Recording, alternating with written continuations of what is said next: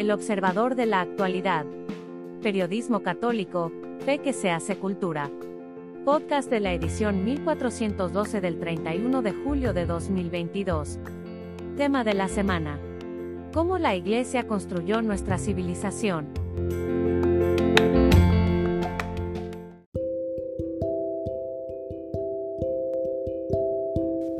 Nos han hecho creer, y lo peor, nos lo hemos creído, que la Iglesia Católica es una piedra en el camino del progreso humano.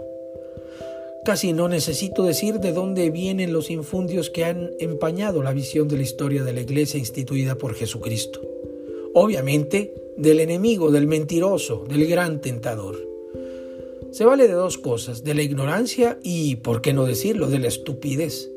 La ignorancia de quien no quiere enterarse más que lo que le dicen los medios y la estupidez de quienes propagan mentiras para sentirse importantes, conocedores de qué va la cosa, cuando no tienen ni idea de lo que pueden destruir. Pienso en tantos jóvenes y adultos, por desgracia, que habiendo sido bautizados, confirmados y hecho la primera comunión, detuvieron su instrucción religiosa y ahora por un quítame estas pajas, abrazan ideologías, orientalismos y necedades sin sustento espiritual, sin condición de verdad. Es una desgracia, vidas que se pierden en el vacío. También es cierto que no hemos sabido comunicar la grandeza de una institución divina otorgada a los hombres. Nos estacionamos en discusiones tontas, en grupitos antagónicos, en descalificaciones de los otros, los que no son como yo quiero que sean. Pero a poco que emprendemos el viaje hacia la raíz, encontramos un pasado espléndido, un presente que nos interpela y un futuro en el que puede habitar el deseo de absoluto. Leamos la historia de nuestra iglesia, admiremos sus creaciones, olvidemos la leyenda negra que solo ha servido para desalentar a millones que podrían ser felices. Bien decía Chesterton que la alegría es el gigantesco secreto del cristiano. Comentó para ustedes Jaime Septién.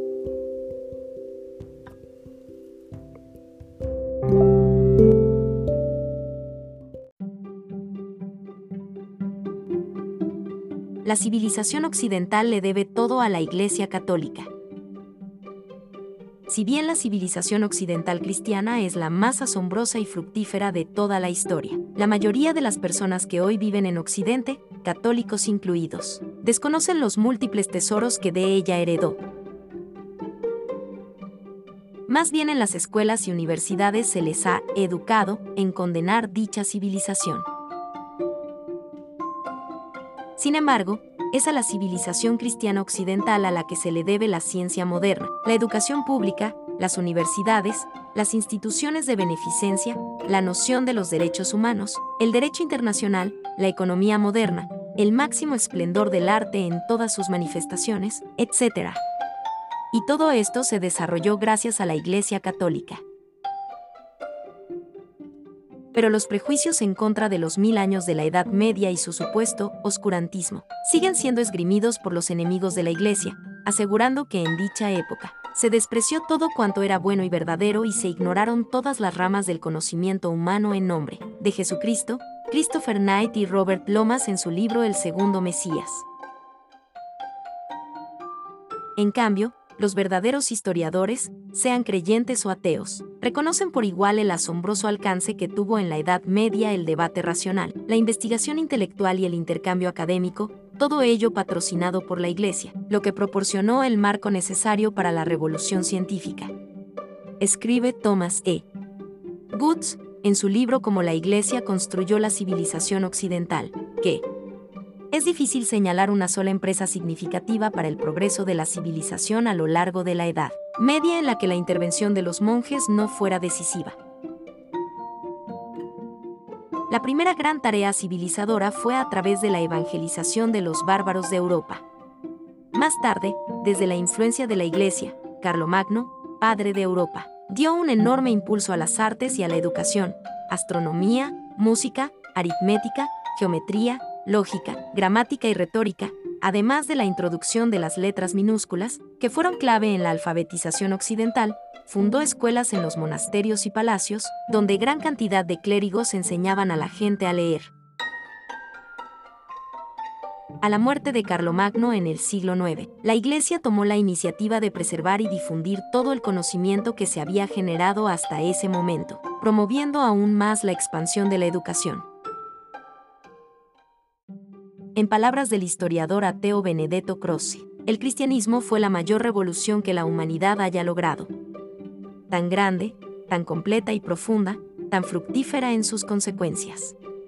Todas las otras revoluciones, todos los descubrimientos principales que marcan épocas en la historia humana, no resisten su comparación, pareciendo con respecto al cristianismo, particulares y limitadas.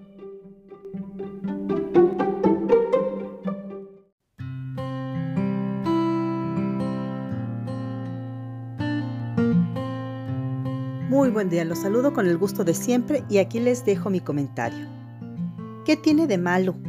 Es la típica frase que escuchamos los adultos cuando los jóvenes quieren justificar su conducta.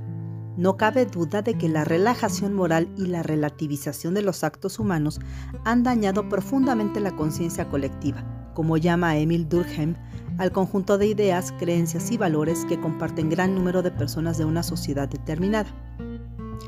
Entendemos, pues, que para vivir en sana convivencia, los seres humanos han adoptado leyes y reglamentos que les permita asociarse y vivir de acuerdo a sus necesidades físicas y afectivas, y que la repetición de costumbres, rituales, tradiciones, etc., les deja fortalecer estos lazos y transmitirlos a sus descendientes. Además, se han apoyado en instituciones que les ayuda a convivir no solo sin problemas, sino lidiando con personas de distintas razas, costumbres y creencias, pero todas igualmente valiosas.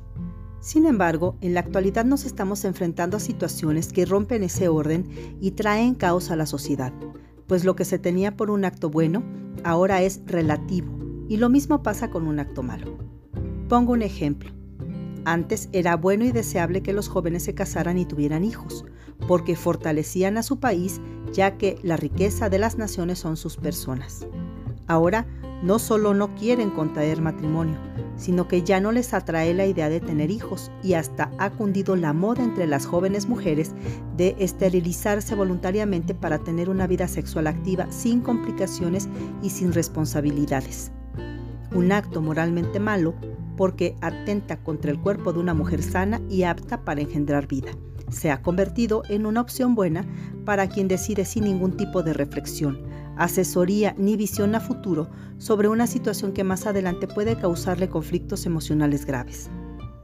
Es así pues que las nuevas generaciones están creciendo con muchas carencias en el plano educativo, social, moral, humano, familiar y religioso por mencionar algunos de los espacios en los que se desarrolla la persona, y que, dicho sea de paso, le ayudan a pertenecer a los grupos donde se desenvolverá para alcanzar la plenitud de su vida. Tristemente, hay muchos factores que han hecho que los jóvenes de ahora hayan crecido casi en estado salvaje, provocando profundos problemas de adaptación a la sociedad, impidiéndoles ser plenos y felices. Lamentablemente, se debe en gran medida a que nadie ha sabido guiarlos ni ponerles límites. Ahora es más fácil dejarlos decidir como si tuvieran la misma experiencia que los adultos, quienes tienen la obligación de acompañarlos y presentarles los escenarios a los que puedan enfrentarse si eligen equivocadamente. Pero al final de esta exposición de motivos, porque es sumamente importante que los padres y madres de familia platiquen con sus hijos, debe imponerse la autoridad que les viene de Dios. Un papá y una mamá que no ejercen su autoridad están fallando como formadores de sus descendientes. Por supuesto que esto no les gustará a los chicos, pero es parte del aprendizaje. Porque es cierto que los padres no pueden vivir la vida de sus hijos, pero tampoco deben hacerse de la vista gorda cuando se percatan de que están tomando por un rumbo equivocado. Los progenitores que no llaman la atención de sus hijos están faltando a su deber tienen la obligación de ser sus protectores y ejemplo a seguir. Por eso creo que muchos han fallado en su tarea, pues las familias cada vez están más lastimadas por la desunión y el poco esfuerzo que los esposos están dispuestos a hacer para salvar su matrimonio. Y digo esposos porque, aunque ese es tema para otra reflexión, no hay mayor estabilidad que pueda brindarse a los niños que la de un matrimonio bien consolidado. Sin embargo, sabemos que el índice de separaciones y divorcios va en aumento, dejando como saldo niños, adolescentes y jóvenes heridos por la disolución de sus familias. Y si a esto añadimos que ni mamá ni papá se dedican a corregir a sus hijos, tenemos un panorama desolador de generaciones perdidas por el descuido parental. Es tiempo de pensar seriamente en lo que estamos haciendo. Los delincuentes no nacen, se hacen en las familias. Por eso, cada quien sea responsable de sus hijos y trabaje para que se conviertan en hombres y mujeres de bien y útiles a la sociedad en la que viven. De este modo, todos saldremos beneficiados. Que tengan una excelente semana.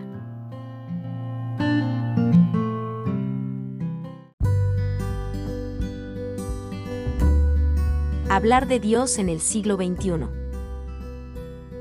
Hablar de Dios es comunicar con valentía, sencillez y fuerza lo esencial de la vida. Por Ángelo de Simón. En un mundo donde parece que el mencionar las palabras Cristo, Dios o Iglesia es sinónimo de molestia y hasta agresión, es necesario redescubrir la forma de hablar de Dios de manera caritativa, sincera y directo al corazón. ¿Cómo hablar de Dios hoy? A través de cuatro claves, lo iremos descubriendo a lo largo de las líneas que te brindo hoy. Para hablar de Dios es necesario 1. Conocerle. Dios nos ha hablado a nosotros de una forma amorosa, autocomunicándose al encarnarse. Dios no es una ecuación química en un tubo de ensayo, es una realidad de nuestra vida. Se ocupa de nosotros y desea ardientemente estar en nuestro corazón. Para ello es necesario irle conociendo a través de la oración, hablando como amigos y escuchando que nos dice al corazón. ¿Le abro la puerta de mi vida para transformar mi existencia? 2. Descubrir qué quiere el que yo diga, es muy frecuente el agobiarse en discursos poéticos sobre Dios, que no parten de la experiencia sino del intelecto, sin antes haber tenido una conversación de amistad con Él. Dios, a partir del conocimiento que tengamos de Él, nos invita a comunicar la fe, que no es más que decir abierta y públicamente lo que he visto y oído en el encuentro con Cristo. Dios quiere que manifiestes a tus hermanos la alegría del Evangelio, mostrando la acción transformadora de su gracia, superando individualismos, egoísmos e indiferencias, viviendo su amor en la cotidianidad. ¿Cómo predico a Cristo en mi jornada diaria? 3. Recordar cómo Cristo hablaba de su Padre. Jesús hablaba de su Padre, Abba, mirando con compasión los malestares y las dificultades de la existencia humana. Habla con realismos y sin romanticismos, haciendo hincapié en nuestro valor como personas y en su presencia cotidiana en nuestras vidas. Jesús actúa y enseña partiendo de una relación íntima con su Padre. Hablo de Dios como alguien inalcanzable o como alguien cercano. 4. Iniciar en la familia. Un lugar privilegiado e idóneo para hablar de Dios es la familia. Los padres están llamados a redescubrir esta misión suya, asumiendo la responsabilidad de educar en los valores, abriendo la conciencia de sus hijos al amor de Dios para con el mundo. Muchas veces puedo evangelizar pueblos enteros, pero ¿tengo el valor de iniciar por mi metro cuadrado? Hablar de Dios es comunicar con valentía, sencillez y fuerza lo esencial de la vida. El Dios de Cristo que nos ha mostrado su amor muriendo en la cruz, que nos pide día a día seguirle y dejarnos transformar por su inmenso amor para renovar nuestra existencia, darnos la paz y seguir sus pasos. Que el Espíritu Santo sea nuestro guía cada vez que nos incursionemos a hablar de aquel que tanto nos ama.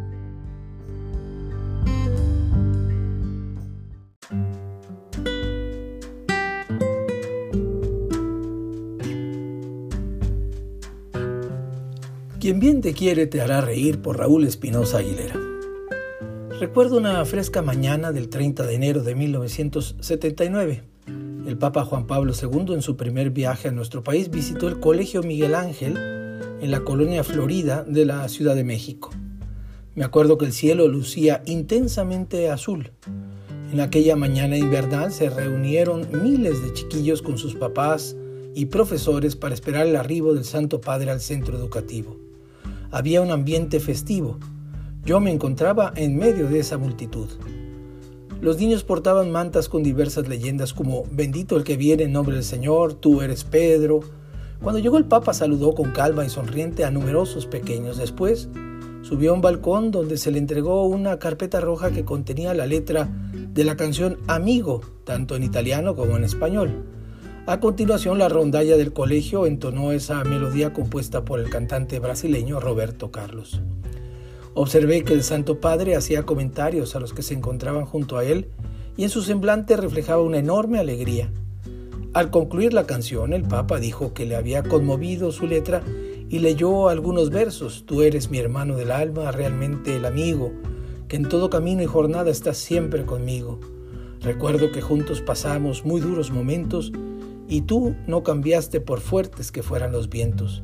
En tu corazón es una casa de puertas abiertas, tú eres realmente el más cierto en horas inciertas. Luego nos habló del valor de la amistad y de la importancia que es realmente tener un amigo a pesar de las adversidades y de los momentos difíciles que presenta la vida. Me parece que a todos los de ahí presentes nos emocionó ese inesperado discurso. ¿Cuál era el contexto de sus palabras? Carlos Wojtyla, el nombre de pila antes de ser papa, había sufrido mucho Siendo apenas un niño de nueve años falleció su madre, Emilia. Su hermano mayor, Edmund, que era médico, murió cuando Carol tenía 12 años. Su padre falleció en 1941. Fue muy duro para él quedarse solo y sin familia. Por otra parte, fue testigo de la invasión de las impactables tropas nazis enviadas por Adolfo Hitler.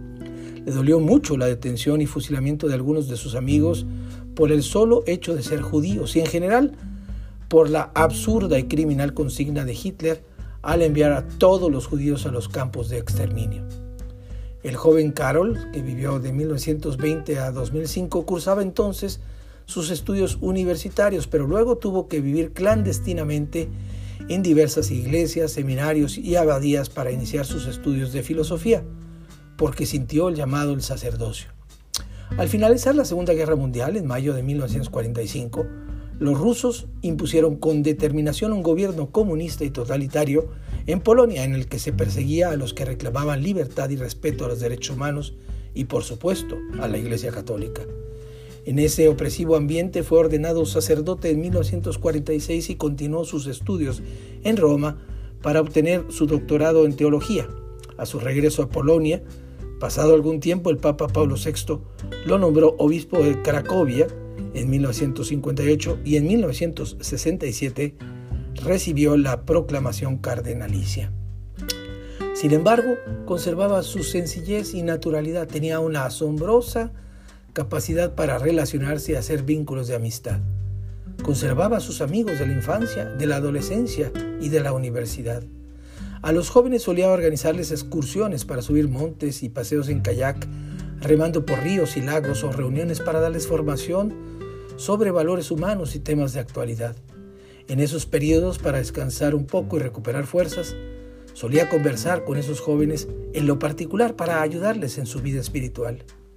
Como escribió el célebre escritor inglés C.S. Lewis, a los amigos se les estima, siempre uno al lado del otro y mirando hacia adelante. Considero que los vínculos de amistad con los amigos se deben cultivar a lo largo de toda la vida Santiago Ramón y Cajal, prestigioso médico, investigador y premio Nobel de Medicina de 1906, destaca que la jovialidad de los amigos constituye el mejor antídoto contra los desengaños del mundo y las fatigas del trabajo. Invirtiendo el viejo refrán deberíamos decir, quien bien te quiere, te hará reír. ¿Cuántos amigos es conveniente tener? Pienso que entre más, mejor. Hay que tratar de ser amigo de todos, como nos dio ejemplo Carlos Boitila, porque la amistad no tiene edad, perdura para siempre en el alma y en el corazón. Tampoco se extingue con la distancia, sobre todo ahora, con los adelantos tecnológicos.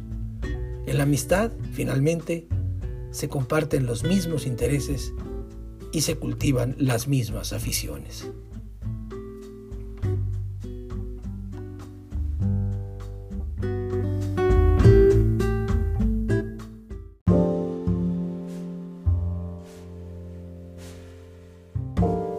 La gratitud y la gracia por Arturo Zárate Ruiz. No hay ningún bien que no lo hayamos recibido gratuitamente de Dios. Baste decir que Él nos da y sostiene nuestra vida. Todo lo demás que disfrutamos depende de ello. Es además el creador de todas las cosas y quien las preserva y les da su maravilloso orden. Así nos lo recuerda el Salmo. La gloria de los astros es la hermosura del cielo, un adorno luminoso en las alturas del Señor. Por la palabra del Santo se mantiene en orden y no defeccionan de sus puestos de guardia. Mira el arco iris y bendice al que lo hizo. ¡Qué magnífico esplendor! Él traza en el cielo una aureola de gloria. Lo han tendido las manos del Altísimo. A una orden suya cae la nieve y él lanza los rayos que ejecutan sus decretos. Es así como se abren las reservas y las nubes vuelan como pájaros. Con su gran poder condensa las nubes que se pulverizan en granizo. A su vista se conmueven las montañas, el fragor de su trueno sacude la tierra por su voluntad sopla el viento sur, el huracán del norte y los ciclones. Y remasquémoslo, todo esto es gratuito. Nos lo regala, no nos cobra por ello. Además, no necesita que le paguemos. Él es perfecto, no necesita más, solo a sí mismo se basta, pero aún así, por amor, nos lo da todo. De manera muy especial nos da la gracia, según leemos en el Catecismo, la gracia es el favor, el auxilio gratuito que Dios nos da para responder a su llamada, llegar a ser hijos de Dios, hijos adoptivos, partícipes de la naturaleza divina, de la vida eterna. La gracia es una participación en la vida de Dios, es sobrenatural, depende enteramente de la iniciativa gratuita de Dios, porque solo Él puede revelarse y darse a sí mismo. Sobrepasa las capacidades de la inteligencia y las fuerzas de la voluntad humana como las de toda criatura. ¿Cómo resaltar el don de la gracia? Tal vez algunas analogías sirvan para ello. Mi vecino y yo no diferimos mucho en nuestras capacidades de inteligencia y voluntad. Uno y otro somos muy humanos, por decirlo de alguna manera. Aún así, de querer entrar en su casa, debo pedirle permiso. No me corresponde entrar a ella sin su autorización. Lo mismo ocurre de querer entrar en el cielo, en la casa de Dios. No podría entrar allí sin su permiso, aunque Él difiere de mí y de mi vecino en que sus capacidades son infinitamente superiores. Si es así, me es más difícil pensar que pueda entrar en la casa de un rey o de un magnate, pues ellos humanamente son mucho más poderosos e importantes que yo. ¿Cómo se me podría ocurrir entonces el poder entrar en la casa del Altísimo cuando Él es infinitamente más poderoso que cualquier magnate o rey de este mundo? Pero podría decirse que Dios nos ha dado ya el permiso de entrar en su casa tras la redención de Jesús.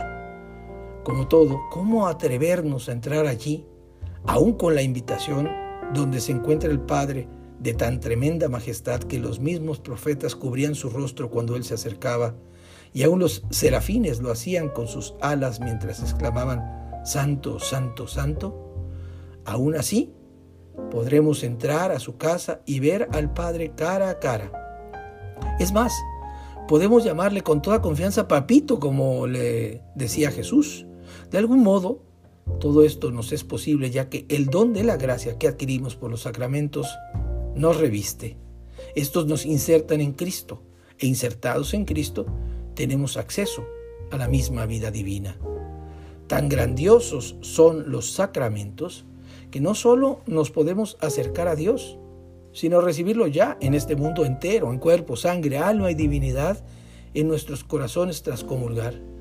Comerse a Dios suena más insensato para quien no disfruta de la gracia que tragarse de un mordisco a una ballena, pues Dios es infinitamente mayor que esa ballena. Pero no somos nosotros quienes primero nos acercamos a Dios.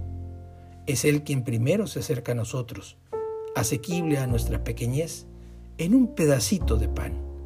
En eso consiste la gracia, en que Dios nos ha amado tanto que se entrega del todo a cada uno de nosotros y nos da no solo vida eterna, sino además nos hace partícipes de su divinidad.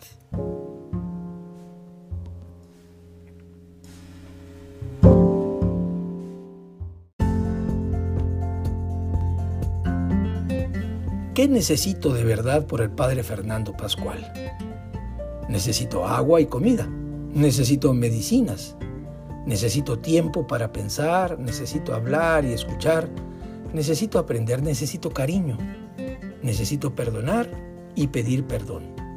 Nos damos cuenta de tantas necesidades y de tantas otras que son diferentes. No es lo mismo decir que necesito agua a decir que necesito cariño. En ocasiones lo que percibo como necesidad puede ser dejado a un lado. Más de una vez he dicho que necesito salir fuera de vacaciones y luego he descubierto que puedo pasar el verano en casa. En otras ocasiones, la necesidad exige una respuesta. Si empieza un dolor extraño en la espalda o en la rodilla, necesito atenderlo, saber de qué se trata y cuando el dolor es mayor, acudir al médico. En la lista de necesidades aparece el horizonte religioso. No porque Dios sea una necesidad como otras, sino porque mi corazón está orientado a algo mucho más grande y más bello respecto de todo aquello que puedo encontrar en lo cotidiano. En ese horizonte religioso no solo me abro a Dios, a su acción en la historia humana, sino que también encauso la necesidad que da sentido a toda la vida, la de amar y ser amados. Porque después de comer y beber, después de estudiar y hablar, después de dormir y trabajar, mi corazón necesita ser saciado en una dimensión que no se alcanza en las mil actividades de lo cotidiano. Esa dimensión se encuentra solamente en Dios. Así lo expresa ese maravilloso texto tan conocido de San Agustín al inicio de sus confesiones. Pues nos hicisteis para ti y nuestro corazón anda inquieto hasta que descanse en ti. Señor, te necesito, te necesito como creador, te necesito como salvador, te necesito como padre, te necesito como amigo. En medio de los muchos deseos de mi corazón, te pido que me guíes y me fortalezcas, para que oriente el tiempo que me das en la tarea más hermosa, en la necesidad más íntima a la que me invitas cada día, vivir desde el amor para amar.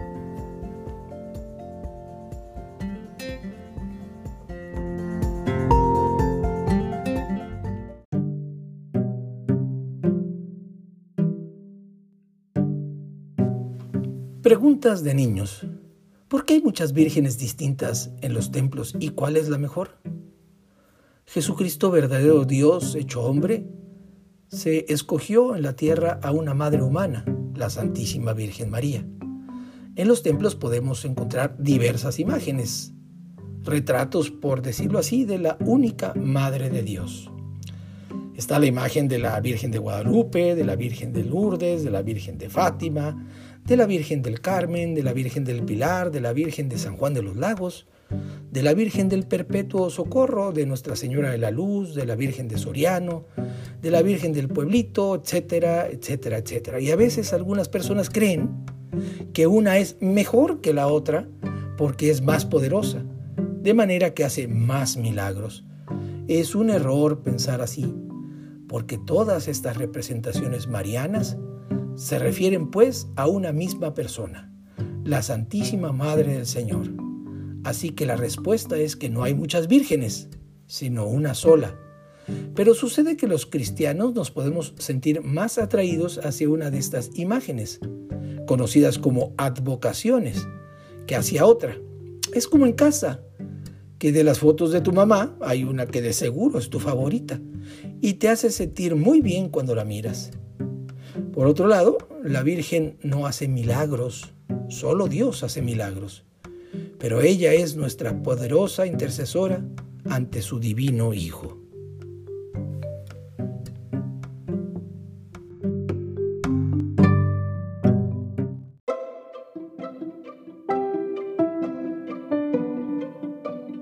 Gracias por escucharnos. Si le gusta nuestro material puede ayudarnos a seguir, puede donar en nuestro sitio o suscribirse.